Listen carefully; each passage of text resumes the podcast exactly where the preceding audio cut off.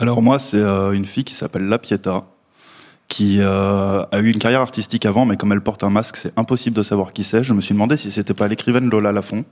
Je l'ai vue sur scène euh, il y a une dizaine de jours. J'ai pris une claque monumentale. C'est une espèce de mélange qui va parler à personne ici, mais de punk, de new wave et un peu de rap. D'ailleurs, elle l'a dit à un moment entre deux interludes de ses morceaux au concert, « Putain, fais chier, je parle comme une rappeuse », ce qui m'a beaucoup fait rire. Euh, et elle pose des textes en fait euh, qui sont à la fois beaucoup sur, sur sa condition à elle, donc forcément c'est une fille, c'est féminine.